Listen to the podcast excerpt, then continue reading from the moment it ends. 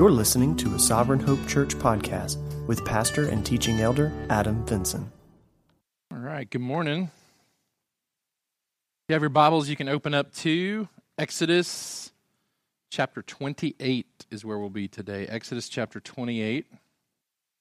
If you were here last week, you'll remember that we talked about the presence of God, uh, particularly in the form of the tabernacle. So last week we were talking about God taking steps to put us back into position of being with Him. The idea of God's presence being so important for us as His creation. We said that God's mission is to be with His people, but because He's holy and His people are sinful, the only way to restore His presence in the life of His people is through a meeting place where both justice and mercy can be found together. And so we looked at that specifically through the, the Ark of the Covenant, that God was creating opportunity for his people to come back home to be with him. The idea of his presence and his dwelling being with man once again. But for it to happen, it was going to be at a place where both mercy and justice were going to take place. At the Ark of the Covenant, where sacrifice and blood was going to have to be shed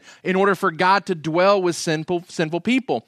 We talked about how uh, it points us back to Eden, where we were originally created to be with God. We talked about how the tabernacle was God making steps now to restore that fellowship. We saw it where Christ is the ultimate fulfillment of the tabernacle, that God does come to dwell with us in human form. We talked about the church now being uh, God's presence here on the earth, that Christ indwells us as we seek to be a light to the world around us. And then we talked about the hope of glory that Christ is coming and that when he does, we will be with him forever, that God's dwelling place will be once again with man.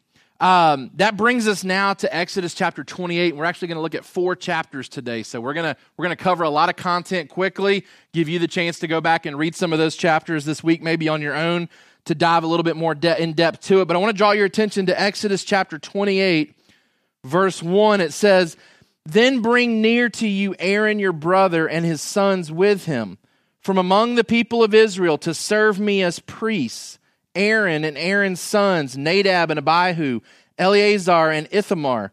And you shall make holy garments for Aaron your brother for glory and for beauty. You shall speak to all the skillful men whom I have filled with a spirit of skill, that they make Aaron's garments to consecrate him for my priesthood. These are the garments that they shall make a breastpiece, an ephod, a robe, a coat of checkerwork, a turban, and a sash. They shall make a holy they shall make holy garments for Aaron your brother and his sons to serve me as priests. They shall receive gold, blue, and purple and scarlet yarns and fine twined linen. Our summary sentence for today.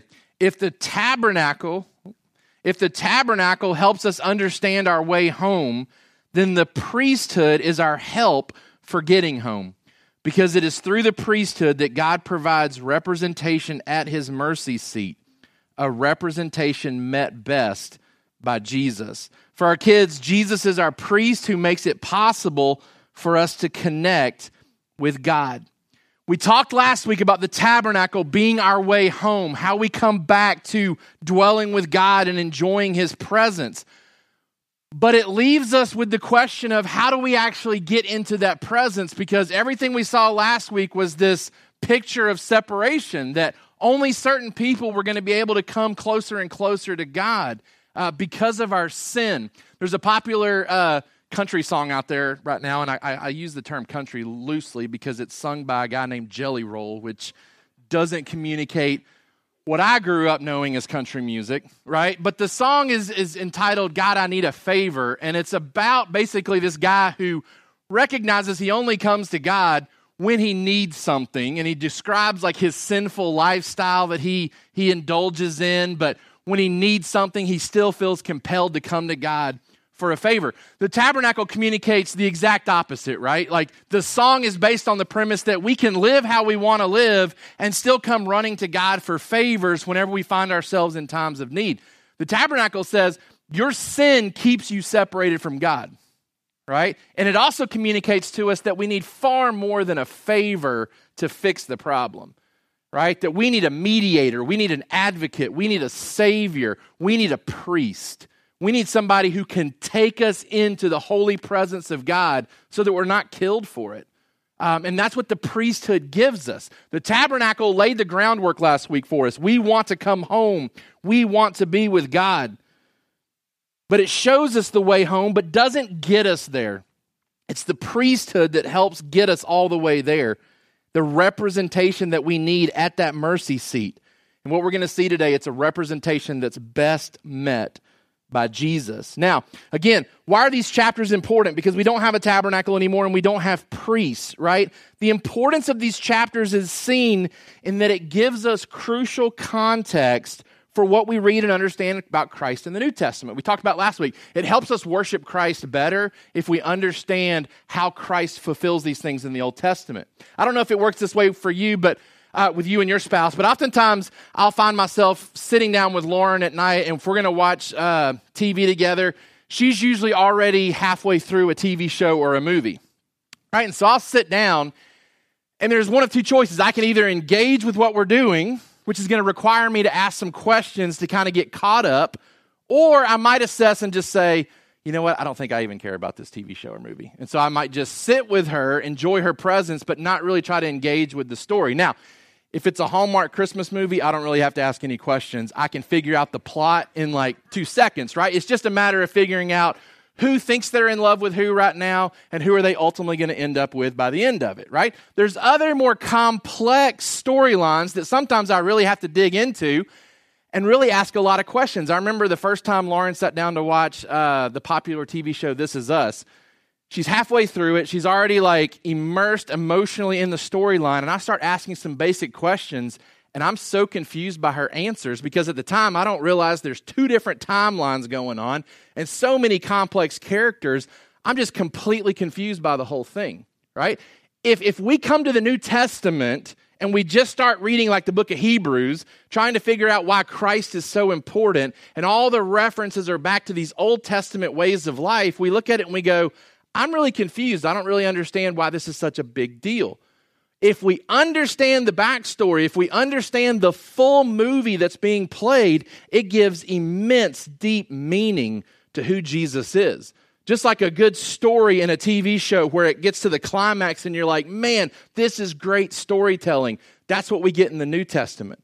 But we don't reach that climax, that conclusion of this is a great story without understanding the backstory and the full context for it. That's what these chapters give us in Exodus chapter 28 through 31. Last week, we saw the instructions for building the temple where God's going to dwell with man. This week, we're seeing instructions for how to consecrate the people who are going to lead mankind to God's dwelling.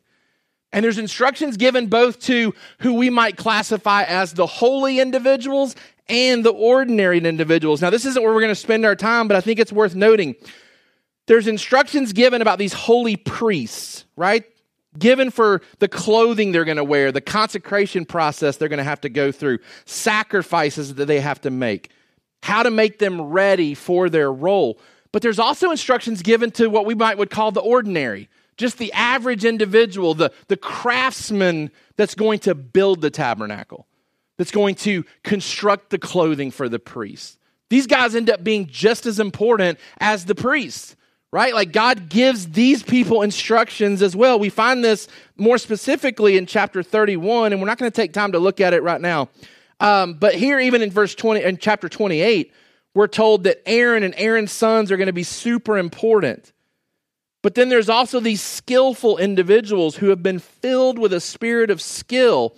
They have a responsibility for making these things just as God has commanded them to be made. It's, a, it's, a, it's, a, it's worth noting here that the Spirit fills us to do tasks that are not always considered sensational in the eyes of others. These common, ordinary people are given the Spirit of God to accomplish ordinary tasks that end up being used in extraordinary ways. They're given ability and intelligence and knowledge and wisdom and skill. It's worth noting that the Spirit doesn't just work and move inside of us to do miraculous things. The Spirit works and moves inside of us on a weekly basis to do the ordinary things that God calls us to in extraordinary ways for His glory and for His honor. So, all of us are going to leave today, and we're going to go do things this week. And for the most part, it's going to be common, ordinary things. But because the Holy Spirit lives inside of us, those things can be used in extraordinary ways for His glory and for His honor. One commentator said that God can be known through the preaching and the plumbing that takes place this week, right? Sometimes we think that, hey, the ministers, the elders, the deacons, the small group leaders, those are the ones that drive the kingdom and drive the growth within the church. And I'm here to tell you, like, God calls every single individual in our church to play a massive role in the expansion of his kingdom. I love right now that within our church, it's not just elders and deacon, deacons that are doing the discipleship of new believers in our church, right? Like, it's anybody and everybody God can equip through his spirit to grow his kingdom. And he does that with, with craftsmen here, right here. He says, Hey, I'm going to need some individuals who are going to do some mighty work to build the tabernacle and to construct the clothing of the priests. Now, let's take a quick look at the priesthood overall, and then we're going to jump into the chapters to kind of see it more in detail. Understanding the priesthood. Priests will need to be set apart because they are meant to embody the tabernacle. What you'll see if you take the time to read through all these chapters, and we've already started to see a glimpse of it just reading the first five verses of chapter 28, is that the priest is almost like a walking version of the tabernacle. He's going to be clothed in the same type of stones and the same type of colors that you would find adorning the tabernacle walls and the, the curtains and the structure of this, of this place. Right? He's the embodiment of the tabernacle. He is meant to be the representation of all that the tabernacle is trying to communicate. His clothing is a breastpiece, an ephod, a robe, a coat, a turban, and a sash. And it's interesting that the clothing is talked about before the consecration of the individuals. Right? We're going to find that the individuals who wear these clothings are imperfect people, which is why they have to go through this consecration process which involves washings and sacrifices and anointings to try to outwardly give them to be a picture of the ideal individual who would function in this role because they don't live out the idealness of it, right? Aaron, his sons, and others that would fill the priesthood, they're less than perfect. And so God starts with the picture of what they're really supposed to be and what he is going to choose to see when they stand in this role. It's important to note that, right? We've already talked about uh, before Romans 3:25 talks about how God in his divine forbearance overlooked the sinful conditions of man in the past holding out any judgment until Christ came on the cross. So people are functioning in these roles of prophet and priest and king, and they do it imperfectly, right? David, who's considered to be a man after God's own heart, he's a king imperfectly, right? He doesn't do everything that God desires for him to do correctly. But God chooses to see the work of Christ backwards, knowing that Christ is coming, he chooses to see certain individuals this way as though they are covered in the work of Christ already. And that's what he chooses to do with the priests. Now, give you a quick picture that uh, an artist's rendition of what the, the priestly clothing would look like. Some of these articles that we've already read about, you can see displayed here. Right? And we'll talk more specifically about what they are and what they do. But the consecration comes after the clothing. Uh, there's a washing that takes place. There's an anointing with oil. There's a personal sacrifice that has to be offered. It's only after all those things take place that the priests are then able to enjoy a meal with God, which is depicting the fact that he has accepted the process. Right? The process that he established, he accepts and allows them to enter into this type of relationship where they're going to be advocates for his people. All right? Let's jump in and look at number one find support from a better priest. We're going to see what the priests were supposed to do, and then we're going to see the flip side of how Christ does it better. Okay? What were the priests supposed to do? And then how does Christ do it better? Now, there's a lot of cool things that we're looking at here in the Old Testament. Like I was, I was thinking like it would be neat for somebody. I think I'm sure people have. I just don't know where they are. But to, to have like a replica of the tabernacle that you could you could physically kind of walk through and observe. Like Ken Ham needs to jump on that and get that part of his ark encounter. Hey, we got the tabernacle over here. You can spend some time over there too, right? Because it would be really neat to walk through that and kind of see this is what the, the priest would have experienced, right? To think about like just the, the process of them going through all of these rituals and ceremonies, like pretty neat, right? It's also interesting to think that if we could talk to them, they would talk about our situation being far better, right? Like we can long to like see back and see what these things would have been like. But Moses and Aaron, they would have all said, what you have today is far better right? Like the curtain has been torn down. You don't offer sacrifices. You understand Jesus in ways that we didn't. Like your situation is far better than any cool factor that we can come up with for the tabernacle and the priesthood. Number one, find support for a better priest. In Exodus chapter 28, verse 12, look what it says. On this ephod, this uh, like apron type thing with the jewels on it that you see here, on that, verse 12, it says, You shall set the two stones on the shoulder pieces of the ephod as stones of remembrance for the sons of Israel. And Aaron shall bear their names before the Lord on his two shoulders for remembrance. These, these stones would have had the, the names of the tribes of Israel embedded on them, and they were to depict Aaron carrying the people on his shoulders into the presence of God. You flip down to verse 29. It says, So Aaron shall bear the names of the sons of Israel in the breastplate of judgment on his heart when he goes into the holy place to bring them to regular remembrance before the Lord. So, in addition to the stones that you can see on this priest's shoulders, you also have uh, the individualized stones on his chest, which would have bore the names of the, the tribes of Israel. What's the, what's the reason for this? What's the picture for this? Well, the, the Aaronic priesthood was called to take the people of God into his presence symbolically by name. The priest is bearing the names of Israel before the Lord on his shoulders and his heart. Right? The burden of their sin, the, the cares and the concerns, the, the heartfelt needs, he's bringing those into God as he comes into the holy place and into the Holy of Holies once a year. That's the picture that, that's given to us. He's the mediator, he's the priest. The people of Israel can't come in there, right? There's separation that's been created, their sinfulness would keep them out. But God has made a way for them to be in the presence of God symbolically. And Aaron and his, his descendants are called to do this. They're called to support Israel in this way. What we find, though, is that Jesus brings us into the presence of God by removing the veil of separation. He does it better, right? He brings support to us in a much better way because he actually brings us to God. Hebrews chapter 10.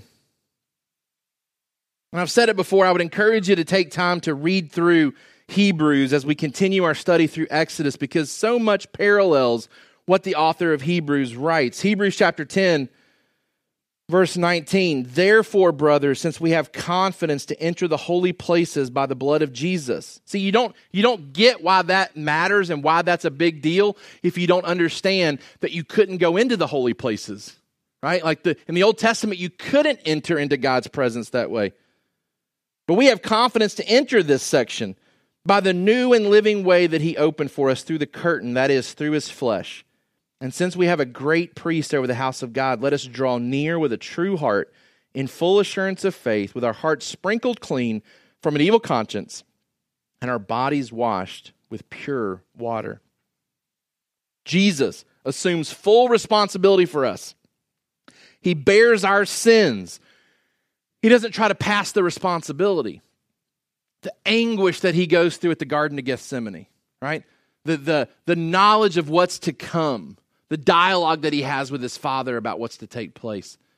It's in that moment that he is bearing the responsibility of us as God's people on his shoulders, on his heart, and takes it to the cross, where the curtain can be pulled back, where we can be given free access to God because our sins are forever dealt with. The priest was meant to support God's people in this way. Jesus shows up and does it far better. Number two, find safety from a better priest find safety from a better priest. You can continue to read through chapter 28 to see more in detail what the clothing would look like. But it's at the end of Exodus chapter 28, in verse 31,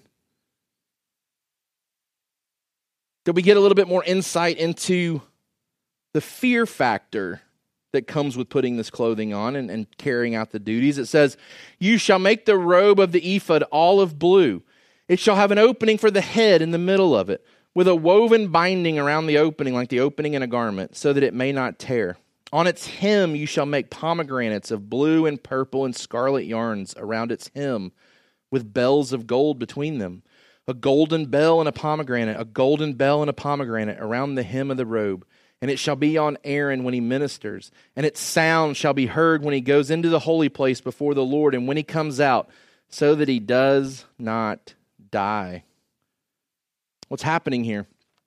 This priesthood, Aaron and his descendants, it's required to wear bells to ensure they're not killed in God's presence. How does this work? Well, the bells symbolically alert God that one who is coming is coming in obedience right? This isn't somebody trying to sneak into the presence of God. This isn't somebody trying to skirt the system to get access to God. As those bells would be ringing as the priest would come into the presence of God, it symbolically shows everybody this is the only way to Him.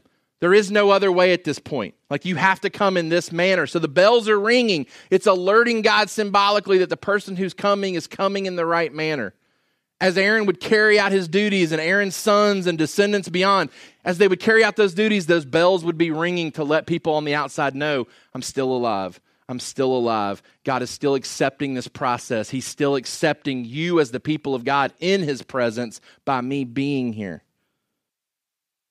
Jesus shows up. He does it better. He approaches God's presence with full assurance because he's already died and now he lives right? As we hear and read about God uh, accepting Jesus into his presence post resurrection, it's a picture of there is no fear about death because we already know the sacrifice has been accepted because Jesus has already died and he lives again. Hebrews chapter 9. Hebrews chapter 9, starting in verse um, 11. But when Christ appeared as a high priest of the good things that have come, then through the greater and more perfect tent, not made with hands, that is not of this creation, he entered once for all into the holy places. Notice it's not Jesus going into the tabernacle holy places right? Jesus doesn't get off the cross. He doesn't come back alive and then walk down to the tabernacle or to the temple in Jerusalem and say, Hey, I need to go in and, and, tear that and I need to have access to God's presence. No, he's not going into the presence of God made by hands that are simply representations of what's in heaven. No, he entered once and for all into the holy places in heaven, not by means of the blood of goats and calves, but by means of his own blood, thus securing an eternal redemption. For if the blood of goats and bulls and the sprinkling of defiled persons with the ashes of a heifer sanctify for the purification of the flesh, how much more will the blood of Christ, who through the eternal Spirit offered himself without blemish to God, purify our conscience from dead works to serve the living God? Verse 24 of the same chapter. For Christ has entered, not into the holy places made with hands, which are copies of the true things, but into heaven itself now to appear in the presence of God on our behalf. Nor was it to offer himself repeatedly as the high priest enters the holy places every year with blood not his own, for then he would have had to suffer repeatedly since the foundation of the world. But as it is, he has appeared once for all at the end of the ages to put away sin by the sacrifice of himself. And just as it is appointed for man to die once, and after that comes judgment, so Christ, having been offered once to bear the sins of many, will appear a second time, not to deal with sin, but to save those who are eagerly waiting for him. He gives us a safety that's far better than what the priesthood could give us, right?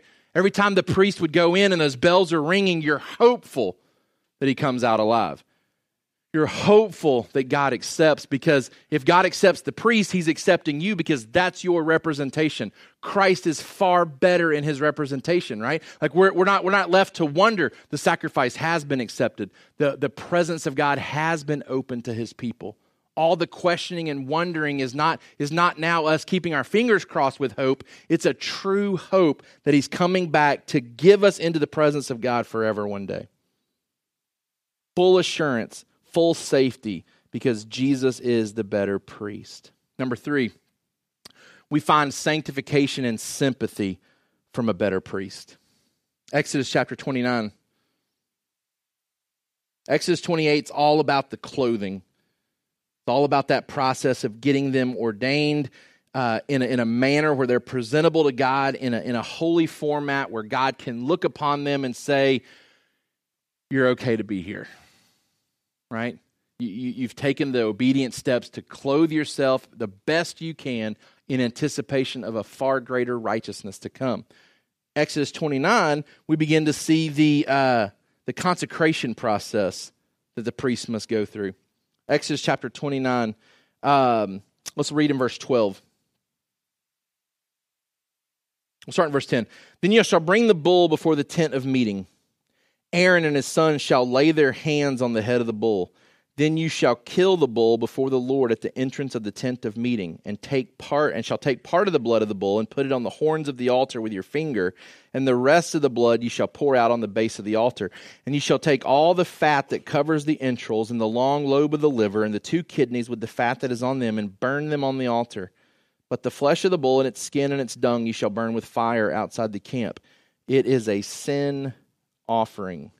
Verse 15 Then you shall take one of the rams, and Aaron and his sons shall lay their hands on the head of the ram, and you shall kill the ram, and shall take its blood and throw it against the sides of the altar. Then you shall cut the ram into pieces, and wash its entrails and its legs, and put them in its pieces and its head, and burn the whole ram on the altar. It is a burnt offering to the Lord, it is a pleasing aroma, a food offering to the Lord. You shall take the other ram, and Aaron and his sons shall lay their hands on the head of the ram, and you shall kill the ram and take part of its blood and put it on top on the tip of the right ear of Aaron, and on the tips of the right ears of his sons, and on the thumbs of their right hands, and on the great toes of their right feet, and throw the rest of the blood against the sides of the altar. Then you shall take part of the blood that is on the altar and of the anointing oil, and sprinkle it on, sprinkle it on Aaron and his garments, and on his sons and his sons' garments with them. He and his garments shall be holy, and his sons and his sons' garments with him. What's happening here? They're being consecrated, they're being set apart, right? It's not just that they can put the clothing on, they also have to have their sin dealt with. And so symbolically, these animals are brought, right? And they're passing their sins to these animals. And now these animals are going to be treated as though they bear the sins of these people, right? We've ordained elders here in the past. Thankfully, we don't have to do it this way, right? We don't have to do it this way. We don't have to bring elders before us and have them pass their sins onto animals and then clothe them in a certain way so that they can serve you. No, they've already been clothed with the righteousness of Christ, right? Their sins have already been dealt with through the sacrifice on the cross. We don't have to go through this in an ordination process. Aaron and his sons did have to. They were required to be set apart through washings and anointings and sacrifices in order to meet with God. It wasn't just the sacrifice part, it wasn't just the, um, the putting on of the, uh, the clothing. They also had to go through a washing that we didn't read about earlier in the chapter. They have to go through a head to toe washing and cleansing, then put the clothing on, and then sacrifice the animals. It's meant to represent the righteousness that they don't have right? Even though they're not righteous, they're meant to try to depict as best they can righteousness. Psalm chapter 132, verse 9. Psalm 132, verse 9 says this Let your priests be clothed with righteousness, and let your saints shout for joy. The verse before that Arise, O Lord, and go to your resting place, you and the ark of your might. It's tabernacle language, right? The psalmist is crying out to God to be in that place, to be in the place of the Ark of the Covenant, and to allow the representation, the priest, to be clothed with righteousness so he can do his duty, so that he can represent the people. It's an ideal type of a picture, even though these priests aren't going to meet the ideal. Thankfully, Romans 3 truth is understood here that he's overlooking the sins in anticipation of Christ's coming. Number two, the priesthood was required to offer sacrifices and prayers regularly for the people in the presence of God. Back in Exodus 29, once they were set up to be the priest, once they've gone through all of this ceremonial clothing and washing and sacrificing, then they're to carry out their duties. And in verse 38 of 29, we see what some of those duties look like. Now, this is what you shall offer on the altar two lambs a year old, day by day, regularly. One lamb you shall offer in the morning, and the other lamb you shall offer at twilight. And with the first lamb, a tenth measure of fine flour mingled with a fourth of a hin of beaten oil, and a fourth of a hin of wine for a drink offering. The other lamb you shall offer at twilight, and shall offer with it a grain offering and its drink offering, as in the morning for a pleasing aroma, a food offering to the Lord. It shall be a regular burnt offering throughout your generations at the entrance of the tent of meeting before the Lord, where I will meet with you to speak to you there. There I will meet with the people of Israel, and it shall be sanctified by my glory. I will consecrate the tent of meeting and the altar. Aaron also and his sons I will consecrate to serve me as priests. They're going to have to sacrifice every day, morning and evening, right?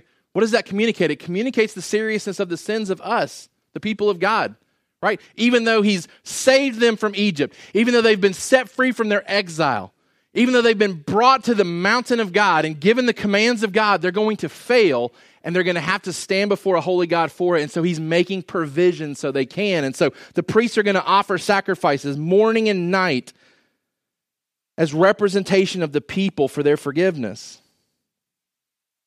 Over and over and over again, these sacrifices are going to be uh, offered.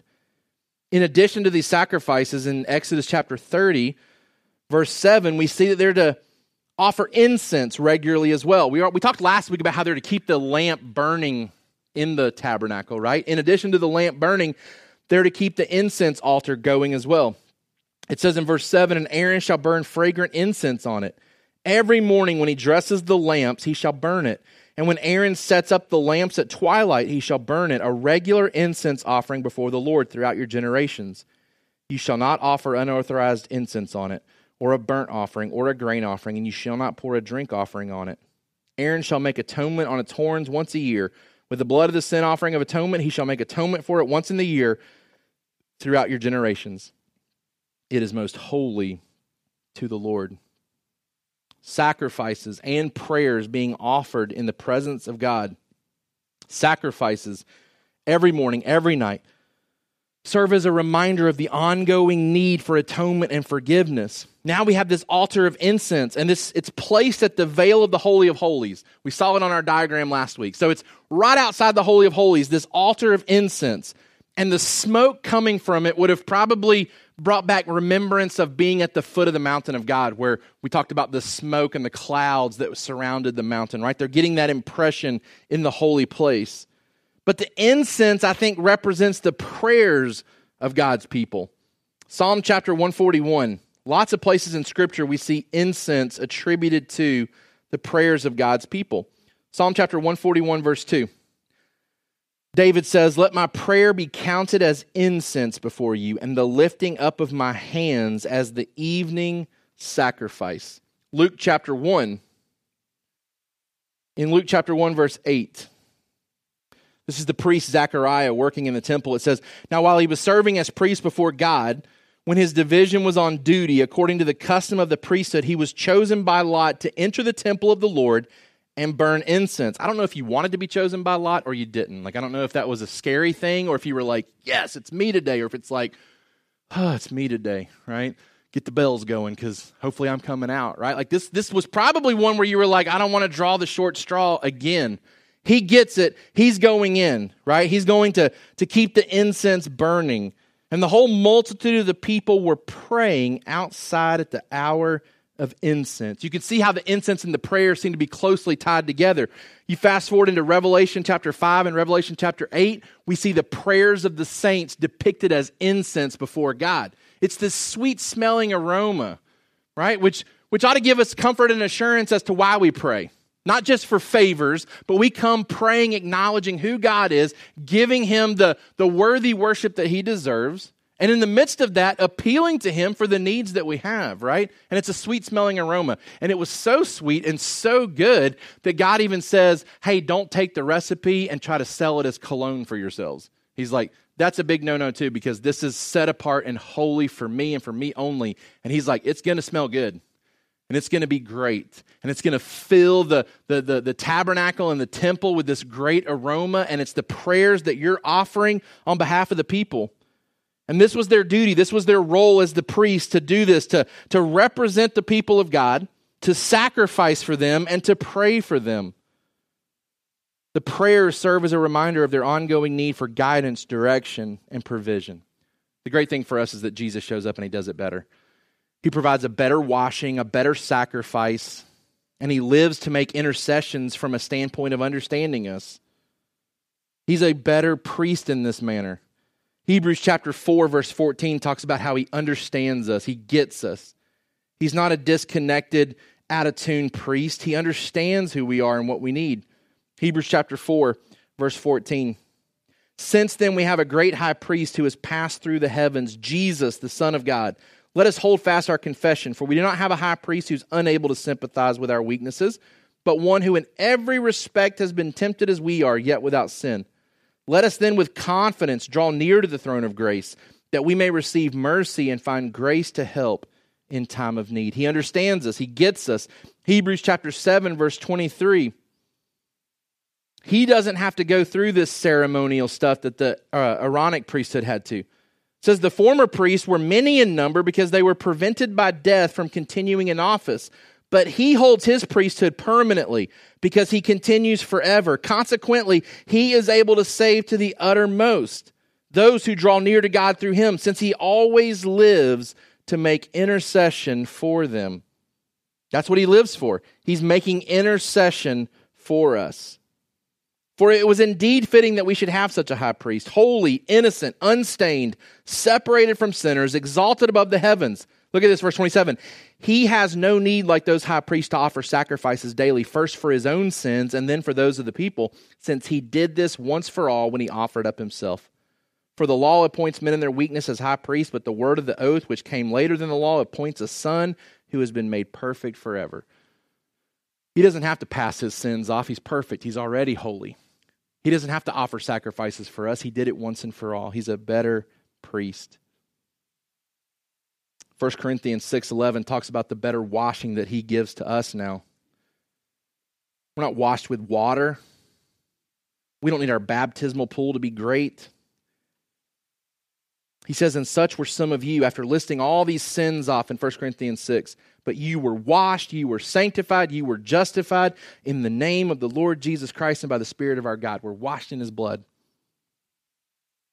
Washing, renewal, regeneration, Titus 3 5 talks about it. 1 John 1 9, if we confess our sins, he's faithful and just to forgive us. He washes us clean as a better priest.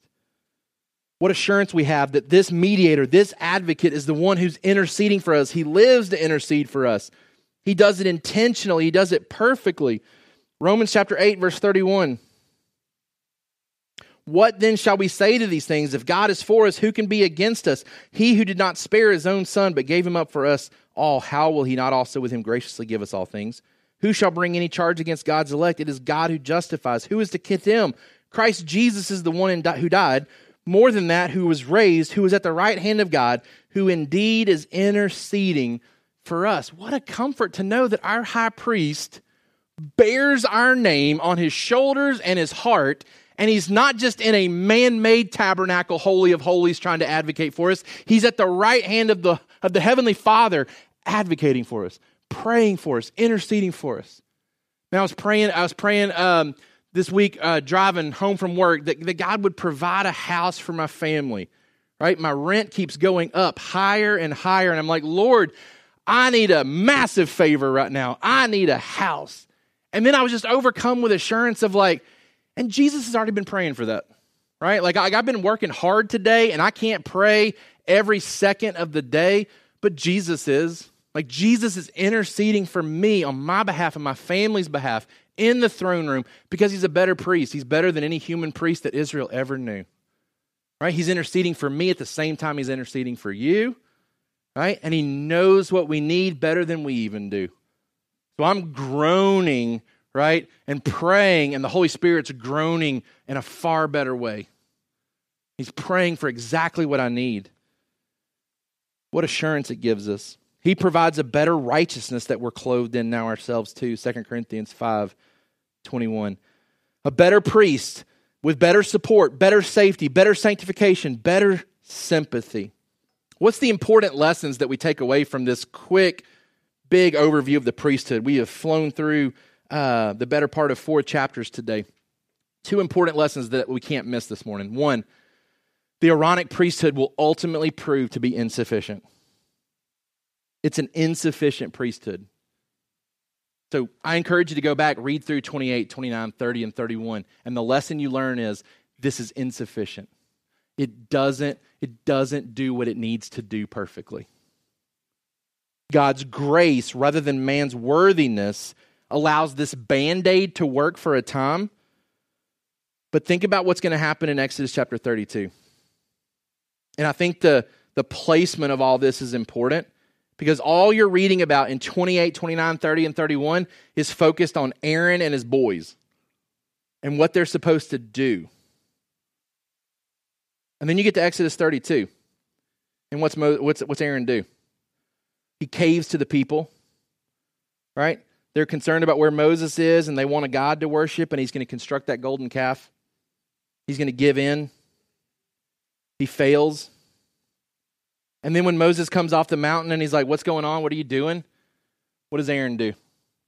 Does he bear the people on his shoulders and his heart? Does he take responsibility for them? Does he say, Hey, I'm here to advocate for them? No, he says, You won't believe these people. Like, if you want to blame somebody, you blame those people because they are wicked and sinful and they don't want to listen to anything. And he passes the responsibility. And praise be to God, it wasn't Aaron in the Garden of Gethsemane, right? Because he would have passed the cup and said, I'm not drinking from it. I don't want to bear responsibility for these people. Like, if you're an Israelite, you got to be thinking, like, man, this is our hope. Like, tabernacle, that sounds awesome. That dude's going to be the dude that goes in and bears responsibility for us. He just passed the responsibility. I mean, this priesthood is meant to create a longing for something better. And you don't understand how much better it is in the New Testament if you don't understand what they would have been dealing with in the Old. Man, Aaron's the best we got. He's, he's who's going to represent us. Man, we need somebody better than that. That's where number two comes in. Points us to the sufficiency of Jesus. And Aaron's going to fail. He's going to lead. He's going to fail to lead well. He fails to assume responsibility. He passes blame. Man, his boys don't do much better, right? You read about them in Leviticus 10. They're offering bad incense on the altar. They were told not to do that, and they're killed for it. Jesus is better. He is the tabernacle, He is the priest, He is the sacrifice. And everything has always been pointing to Him. Like, don't think for a second that Jesus comes on the scene because it didn't work. No. Passages like 1 Peter 1 19 and 20, Revelation 13 8, they say that the Lamb was slain before the foundation of the world. It was always about Jesus being the hero. And systems like the tabernacle and the priesthood and the sacrifices were set up so we would want the hero, right? He didn't come in to fix it because we messed it up. We were always going to mess it up. And we were meant to show how much we need the hero. And that's what Jesus does. He shows up and says, I'll be your Aaron for you, right? Because Aaron did really bad at it. He put the clothing on, man. We tried to cover him up and clean him up, and man, he did the best he could, but man, it fell short, as we all do. We all fall short of the glory of God. Jesus doesn't. Jesus shows up and he wins what we need the righteousness that we can be clothed in. The application for us God's will is for you to come to full awareness and acknowledgement of who He is and what He has done, and to live your life in response to it. Exodus chapter 29, and we'll close. Exodus chapter 29, at the end of the chapter, God says, This is why we're doing all of this. I will dwell among the people of Israel and will be their God, and they shall know that I am the Lord their God, who brought them out of the land of Egypt, that I might dwell among them. I am the Lord their God. That's his will for us, for us to know him, for us to be aware, to acknowledge, and to live in light of that awareness and acknowledgement. To live for Him, to live in obedience. Whether we're, a, whether we're considered a holy minister or an average, ordinary individual in the church, we are to work for the glory of God with the skill sets that He has given to us. That's what He talks about. Like we have been built up as this priesthood, all of us being built up into this priesthood that makes up the church, where we've been empowered by the Holy Spirit to carry out our skills for His glory and for His honor. And we're to be set apart in that. We didn't touch on it today uh, because we've already hit on it some, but if you read at the end of Exodus chapter 31, there's a whole other section about the Sabbath. And the ways they treat their week are meant to be different than everybody else. One of the ways that we show a difference is we gather in this format on a Sunday morning when we could be doing all kinds of other things. We say, you know what? Like worshiping Him is important. Worship, worshiping Him, worshiping Him with God's people is important. We're set apart. We're different. Our week ought to look different coming up as well. Holy Spirit lives inside of us. We're priests of God. We're, we're the tabernacle now for people to experience the presence of God because Christ has made that possible in our life. Let us live in such a way where we live out that awareness and that acknowledgement this week, particularly as we, we enter into a Thanksgiving season where we're going to cross paths with unbelieving family members. Let us be a great representation of the presence of God when they come into the presence of us. Let's pray together. God, we love you, we praise you, and we thank you that you sent Jesus to be our priest. You communicated a desire for us to come home to be with you. And then you sent a mediator to get us there. We didn't have to come with our own good works and our own efforts and our own righteousness because we would have never made it home if we did. You sent your son Jesus to be perfect for us, to clothe us in righteousness after washing us clean, white as snow with the blood of the Lamb. Lord, we're thankful that we can sit here today under a better covenant, a more fulfilled covenant, where the shadows and the pictures and the images have been replaced with the trueness of Jesus, who's our tabernacle, our priest, our sacrifice. We give you glory and honor this morning for your son, Jesus. Lord, help us to live in the acknowledgement and the awareness that he has come, that you are our God. Lord, in anticipation of next week, Help us to attack and fight the idols that we so oftentimes set up in our life that would take placement over you. Lord, point our hearts and our minds and our thoughts to Jesus. Help us live for him. In your name we pray. Amen. Thank you for listening to the Sovereign Hope Church podcast. We trust that you've been encouraged by the word. For more information about our church, please visit our website at www.sovhope.org. Again, that's www.sovhope.org.